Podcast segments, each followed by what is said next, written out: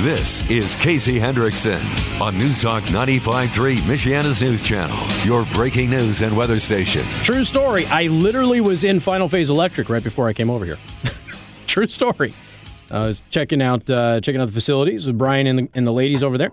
All right, 574 25 95 95 3. That is 2595 953. Can I ask you a question? Because I, I feel like we were just talking about this, and I feel like this might need a broader audience reaction.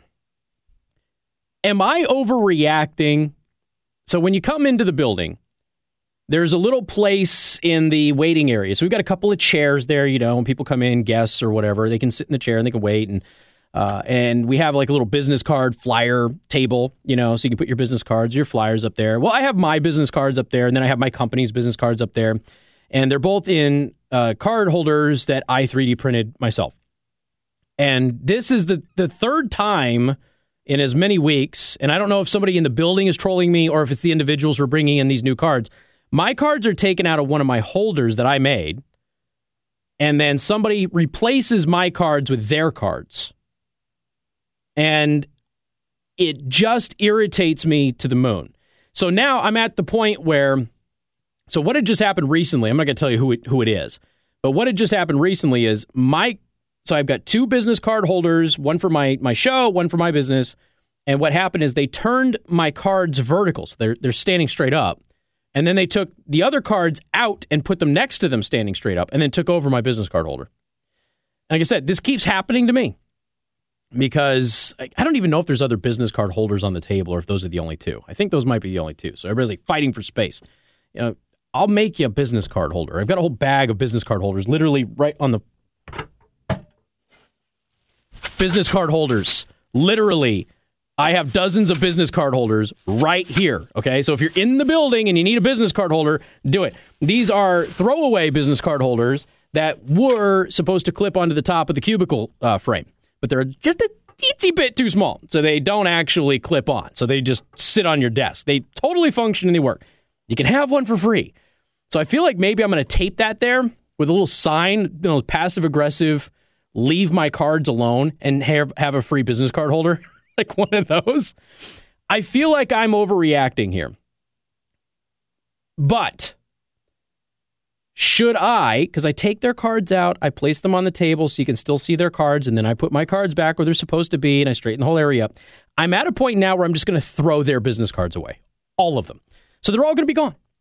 Whomever takes over my business card holder in the table, in the front, in the lobby, is just going to get trashed. Now, am I overreacting if I do that? Joe is uncomfortable giving me a full answer here. The audience keeps telling me, yes, I should throw them away. But the audience is also squarely in the hoard mindset, okay, which I appreciate. I love that you will follow me uh, to the, uh, the depths of, of depravity. But am I overreacting? Should I be throwing people's business cards away if they're stealing my business card holder? Because it's just. I know it's a small thing. That's just it. I know it's a small thing, and I know it shouldn't irritate me that much, but it does.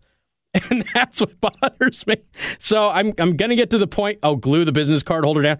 Well, glue the business cards down. Well, I want people to take the business cards. When people on the live stream are telling me to glue them, but I want people to be able to take them. That's the whole point. Uh, Joe won't answer. That's how we know that he did it. So was it you? You the one replacing the business cards? Yes, because I have huh? business cards for my various businesses that well, I have. Well, no, but maybe you're taking somebody else's business cards. No. I have no need for business cards. I now, can Google things. For the record, uh, because this this question came up on the live stream, the audience also doesn't have to to uh, face the person whose business cards you're throwing away. First of all, I don't care about any of that. Nobody in the building scares me. But it's not somebody from in the building. It's an outsider. So it's an outsider who walks in and then just puts business cards down. Or there's somebody in the building taking somebody else's cards and then replacing them because they're trying to play a prank on me. Regardless, it doesn't really matter much to me. I'm just going to throw everybody's business cards away. And at the end of the day, if the worst thing that happens to me is my business cards disappear and my card holders disappear, so what? I can always make more. So it's not it's really not a big deal. Although that is a very nice bronze filament. So it's got a nice metallic sheen to it and everything. I mean, it is a nice filament, but uh, just those little things, right? Just they bother me so much. All right. So speaking of little things that bother me, uh, Mitt Romney. Mitt Romney has been disinvited from CPAC, the annual conservative uh, political action conference, which is hysterical. Now, I want to remind everybody because every year that CPAC happens, and everybody's uh, multiple people in the live stream are telling me to toss them. So, Joe, apparently, this is what I do. I don't ask permission, folks. I just throw people's stuff away. That's what I do. Because again, this is this is this is the equivalent to me throwing a chair again. Um, so anyway, the conservative uh, leadership and political action conference. Now, a few years ago, okay, a few years ago, they hated Donald Trump. They were attacking him. It was basically one speaker after another attacking Donald Trump. And I think that was the year that Michelle Malkin throat punched everybody in the building. I'm pretty sure with that amazing speech, which I played in its entirety on the show. And suddenly, everybody loves Trump at CPAC, and his critics are getting the cold shoulder. Now, I find this to be wonderfully entertaining. They're, first of all, I'm appreciative that they like the president now, as many, many conservatives who used to not like him do like him, uh, do like him now. And I'm appreciative of that because I told you that he wasn't the boogeyman that you thought he was. But beyond that, I continue to be impressed by CPAC's ability to change direction on who they like and don't like. And it's just one. Remember when Trump was disinvited? Trump was disinvited because he was too vulgar. Remember that? I, I just I'm looking at this stuff and I, I find it to be very very interesting. So Mitt Romney is no conservative, has never been a conservative. When he ran for president as a Republican, we made it clear. No, we know that he's not a conservative. It doesn't really matter. Uh, right guy, right time, that sort of thing. Uh, Matt Schlapp, chairman of the American Conservative Union, announced Friday that Senator Mitt Romney, Republican allegedly of Utah, would not be invited to this year's gathering. The uh, breaking news the extreme conservative and junior senator from the great state of Utah, Senator Romney, is formally not invited to CPAC 2020, Schlapp said. I like how he was kind of joking the extreme conservative because Mitt Romney keeps running around going, "I'm extremely conservative." No, you're no, you're not. Uh, Schlapp's announcement came after Romney voted to allow new witnesses and documents in President Donald Trump's impeachment trial, all of which would, by the way, set a dangerous legal precedent and basically make impeachment the norm uh, for the future of the country. So, anytime we had a president, as long as the other party had control of the House of Representatives, there was going to be an impeachment. Now, we do have countries that do that sort of thing. Uh, so, how many times has uh, Russia's government been completely, you know, uh, obliterated and gotten rid of by Putin? that's happened several times, and yeah, yeah, we could be a place like that. I guess that would be great. Uh, Romney's vote was motivated by his desire to hear from John Bolton. Romney's spokesperson Liz Johnson said, and as we went over at the beginning of the show, Bolton's testimony was utterly and completely meaningless in the grand scheme of things. Okay.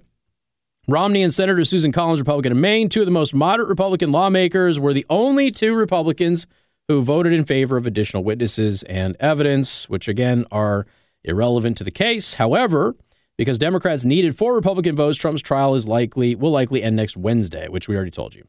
So Romney has spoken at CPAC several times, including in 2012. Now he was the nomination, the nominee for the presidency at that point, so that would make sense. But in 2013, after he lost the election, he was also a speaker.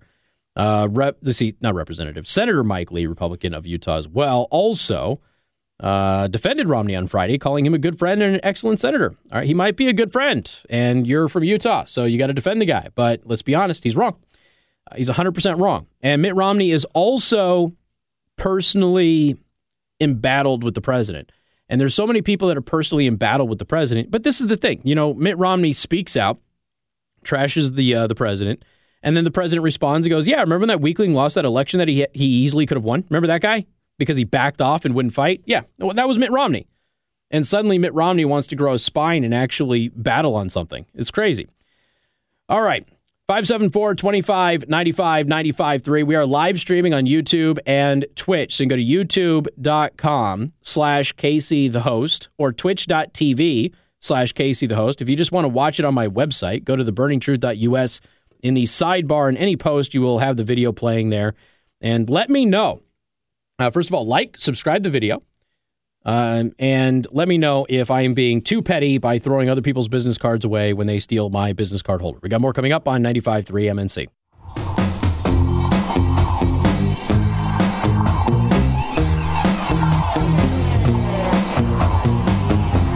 Good afternoon. Thank you for tuning in. News Talk 95.3, Michiana's news channel. Hey, we're going to get to the Iowa caucus here in just a little bit, kind of give you some of the updates on what's going on and some of the polling. Who do you think is going to win that sort of stuff? And, and we'll get to all of that here about 4.30 or so. In the meantime, I did have a lot of people who hit me up on the live stream who were telling me to trash the other people's business cards. But we have some people who called and wanted to chat about it. Matt, welcome to the program. Hi, good afternoon. Hi there. Yeah, I don't blame you. I, I'd throw them out too. In fact, where I work, we had somebody come in and drop a stack of business cards without saying anything to anybody Yeah. right on our front counter. Um, you can imagine where that went. Well, you know, and that's here's the thing. There's nothing wrong with you leaving a business card somewhere, and if they have a board, by all means, put a business card up there. But I mean, at least ask permission if you can leave it on some counter, right? That's what I thought. And, and maybe they did. Maybe they, you know, asked um, the, the girls up front, like, "Hey, can we leave some business cards here?" And they're probably like, "Yeah, sure, by all means. That's what the table is for." But when you start taking people's business cards out of a holder and it's the only holders up there, I mean, you, you uh, you're messing with people's property at that point. Yeah, I was looking at it, and I, I asked the girls myself before I tossed it, uh, whose are these? Mm-hmm. And they, they both said, I don't know. I didn't know there was anything up there. Gotcha. Yeah, time to go then. All right, so you're in favor of me burning it all down then? you know, they do make good fire starters. Just saying. There you go. All right, bud. Appreciate it. You take care. Have a good one. All right. Bye-bye. Uh, not that any of this is an official endorsement of me. just it's just, just so ir- irritating. And again, I, I understand it's probably taking up too much energy, but uh, just one of those minor little things that you know just uh, sticks in my craw a little bit.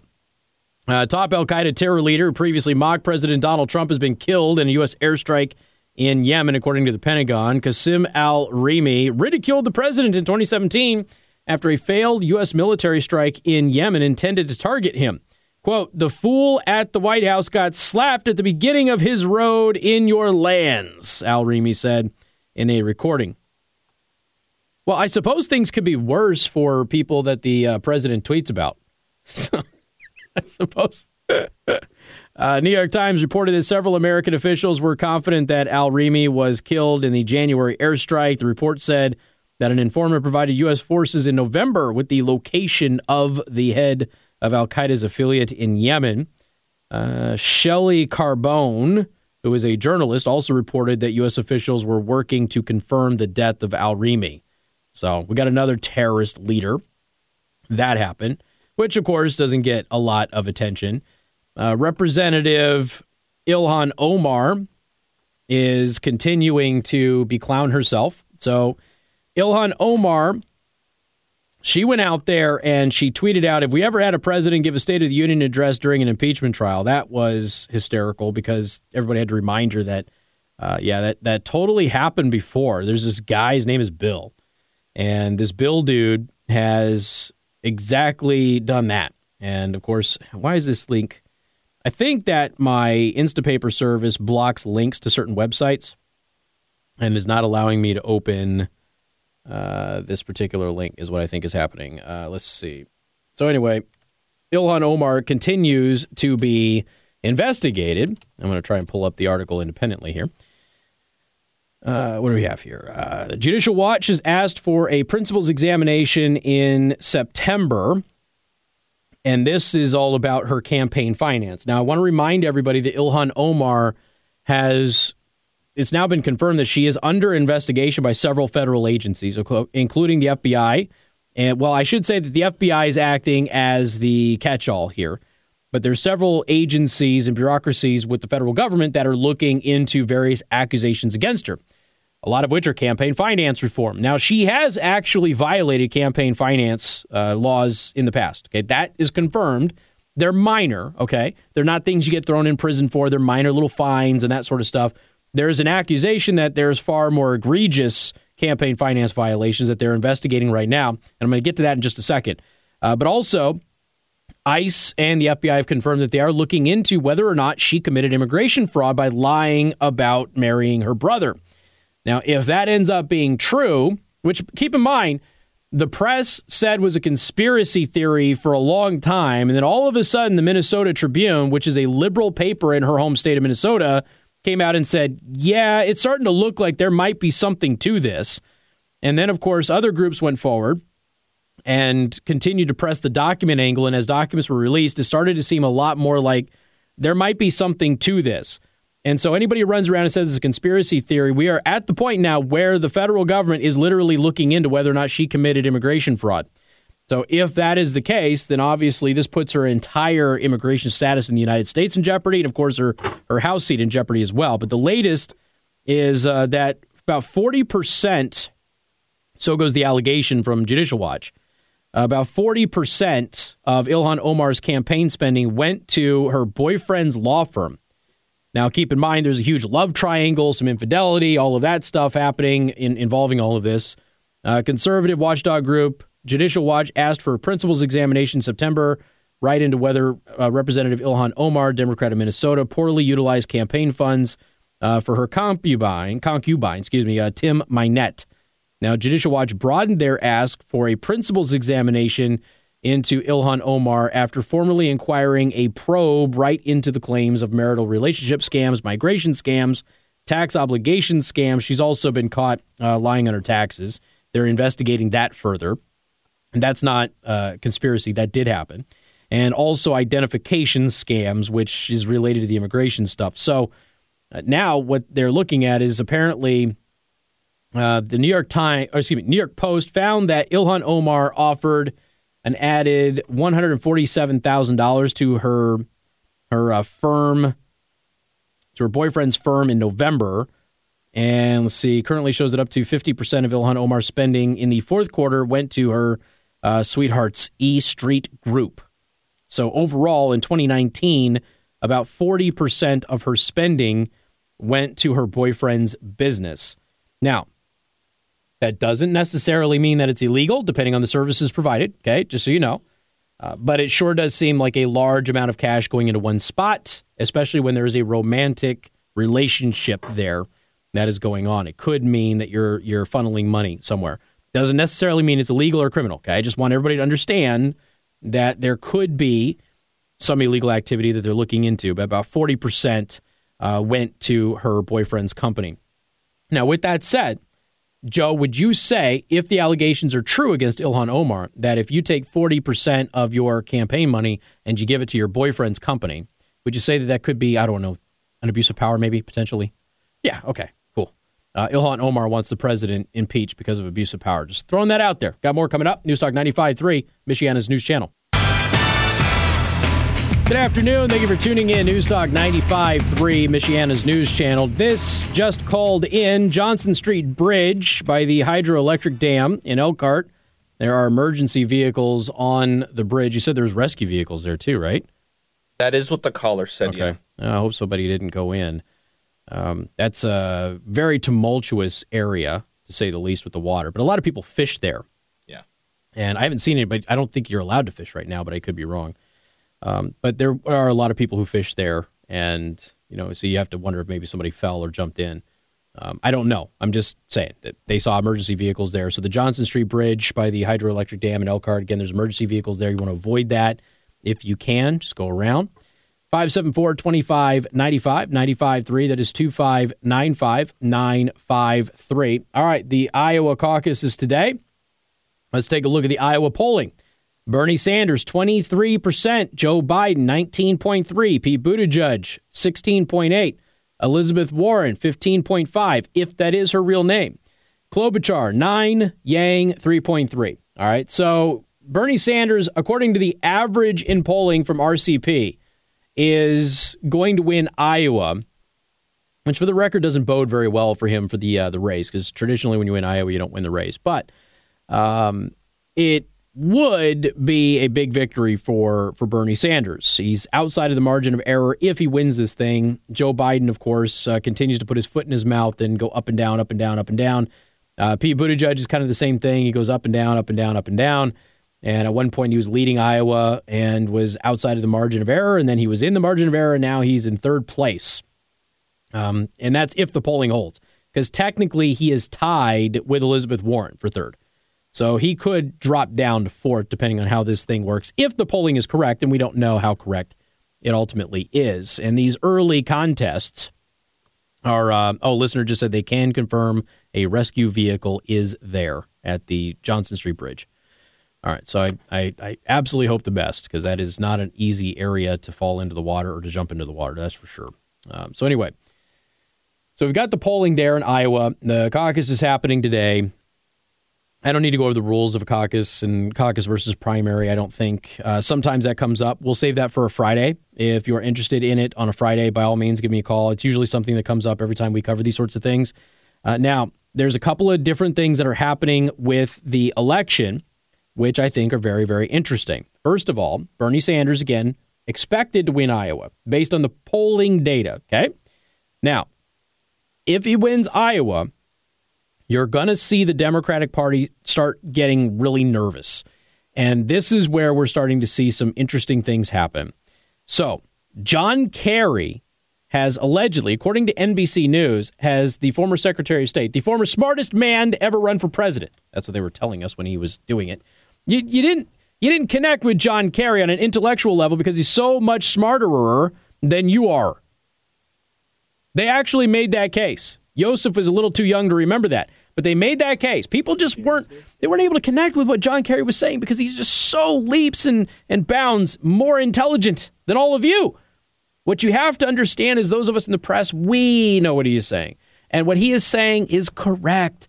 And so John Kerry is super, super smart. Just believe us and believe it, even if you can't understand a word that he's saying.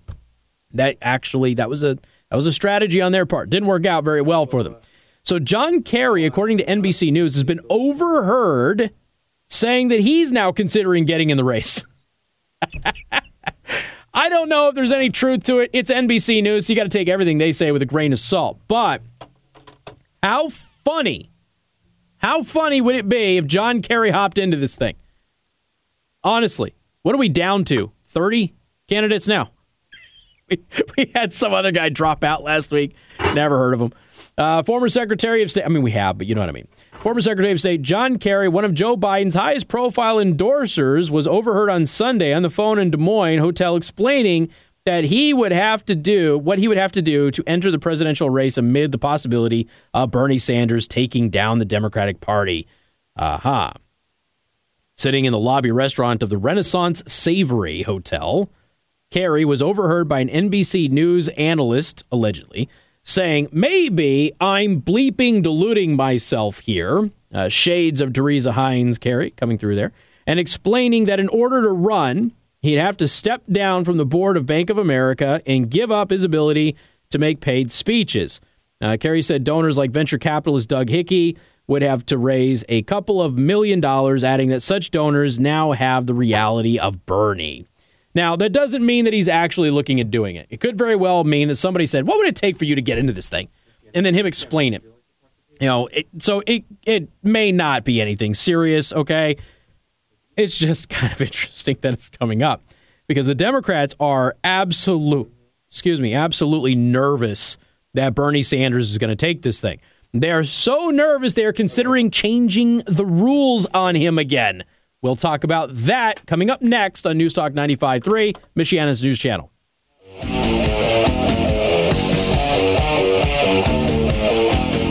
Afternoon. Thank you for tuning in. News Newstalk 95.3, Michiana's news channel. Once again, traffic alert. Johnson Street Bridge in Elkhart by the hydroelectric dam. There are emergency vehicles in the area. Boat is in the water. That is official. There are rescue uh, vehicles there as well. So somebody appears to be in the water. Uh, we're obviously hoping for the best, but again, you want to avoid the Johnson Street Bridge by the hydroelectrical dam in Elkhart. Avoid that until this is all over with. All right. The situation in Iowa. So the polls show that that uh, Bernie Sanders should win Iowa. If the polls are right, Bernie should win. Biden should come in second. Okay. If the polls are not right, then that is where you get a whole host of scenarios that open up that are very interesting and we'll have to analyze those later on in the week. Uh, if Joe Biden ends up not placing well, if Joe Biden comes in third in this thing, his campaign's essentially done. Uh, really, anybody who kind of was a front runner or comes in third is likely going to be seen as as uh, needing to get out pretty quick. You know, you can always stick it out, try and do better in the next couple of races, and then hope that you have an opportunity to kind of get a new lease on life, if you will. Maybe there's a scandal that happens, take somebody else out, that sort of thing. But if Joe Biden doesn't place well, the chances of him winning the nomination almost completely disappear, which is kind of where I think you're getting the John Kerry conversation from. NBC News is again listening to him have a conversation in hotel lobby where he explains what would have to happen if he were to run. That doesn't mean he's seriously, you know, entertaining the idea. Again, an example, people ask me, "Are you going to run for mayor of Elkhart?" No. I never said that I wanted to. But it was something that numerous people asked me to do right after the last election. Actually, the first time I was asked was right before the last election. Um, and no, I, am not. But when I come on and, and, people ask me about it and I talk about it, I tell you, well, this would have to happen, that would have to happen, that sort of thing. That doesn't mean that I'm actually entertaining the idea. I'm not.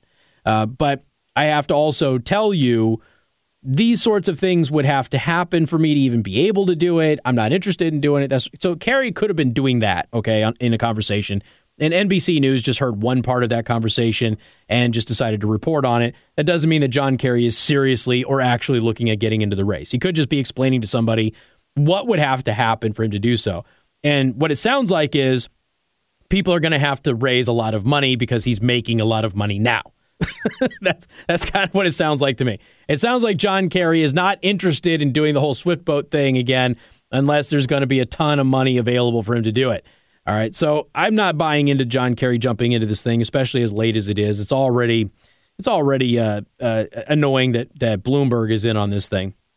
And by the way, we'll tell you how Bloomberg wasted his money on the Super Bowl ad uh, that he ran here um, coming up in the five o'clock hour.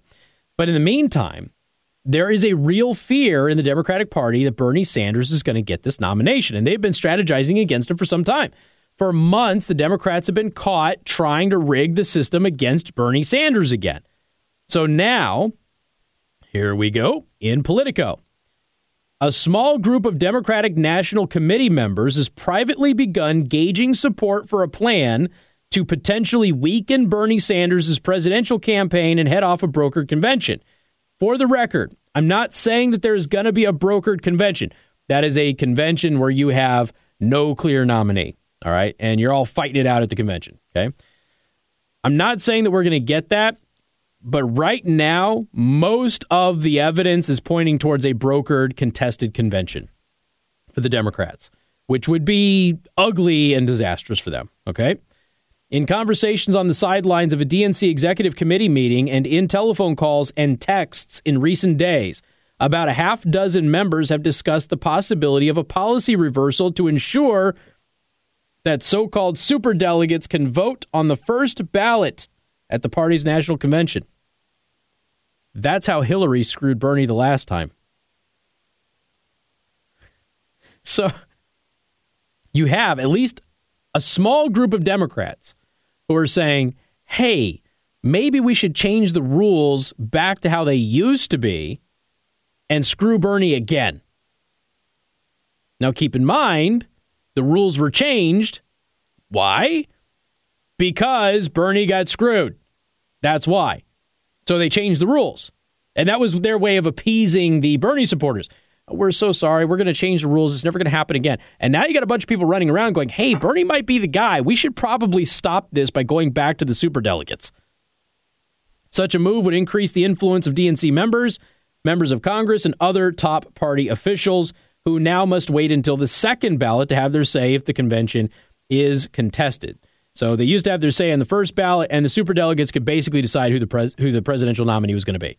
Now it is designed to give the voters at the convention the say, and superdelegates basically get to step in in round two of voting if the the uh, the lower voters, if you will, for lack of terminology, lower voters don't decide who their nominee is going to be. All right, then the superdelegates get now set, set in. But the superdelegates are not going to decide who the nominee is going to be anymore. And again, rule change happened because of the the Hillary. I almost said Heidi. The Hillary Bernie fiasco. I do believe that we should reopen the rules. I hear it from others as well. One DNC member said in a text message last week to William Owen, a DNC member from Tennessee who does not support reopening the rules. Owen, who declined to identify the member, said that the member added in a text that it would be hard, though. We could force a meeting or on the floor. Even proponents of the change acknowledge that it is all but certain not to gain enough support to move past the initial conversations but the talks reveal the extent of angst that many establishment Democrats are feeling on the eve of the Iowa caucuses. And again, Bernie Sanders has surged. Bernie Sanders is in the lead. Bernie Sanders is now considered a favorite in the national polling as well. Uh, and if he wins Iowa, he's going to win New Hampshire. Uh, probably won't win South Carolina, but he's going to win Iowa. If he wins Iowa, he'll win New Hampshire. So this is this is yet more evidence that the Democratic establishment does not want Bernie Sanders to be their nominee. And the fact that you have people running around and saying, "Hey, we're going to we're to go ahead and try and screw Bernie the same way you got screwed last time against Hillary," which there's still people furious about that. You talk to the Bernie people, one of the reasons that so many of them are so amped up this time around is because they played the nice game last time against Hillary and they lost, and then they ended up finding out that it was a whole systemic thing and there was collusion and a whole host of things working against them in this nefarious plot to to get rid of Bernie. Now, if this happens again, it would be disastrous for the Democratic Party. Now, my sense is that the Democratic Party is going to realize this and squash this because if it gets out that, well, I mean, not if it gets out because it's out, but I mean, if they were to do this again, there's no hope for them to win this time around. The, the Bernie supporters would absolutely pack their bags and go elsewhere. Whether that's to Trump or just staying home, I don't know. Uh, but they would certainly not be supporting the Democratic Party. At least a large chunk of them wouldn't be. Um, but at the same time, there's going to be several of them looking at this, even if it doesn't happen, or saying they're still trying to do it to him. And they might, just this story might be enough to affect the outcome of an election, even if Bernie doesn't win the, if Bernie doesn't win the nomination. I mean, that is the Democrats are really hosing themselves with their base over the past several elections. All right. Oh, by the way, uh, the RNC, another record breaking fundraising quarter. Just thought you should know that. Got more coming up. News Talk 95.3, Michiana's news channel.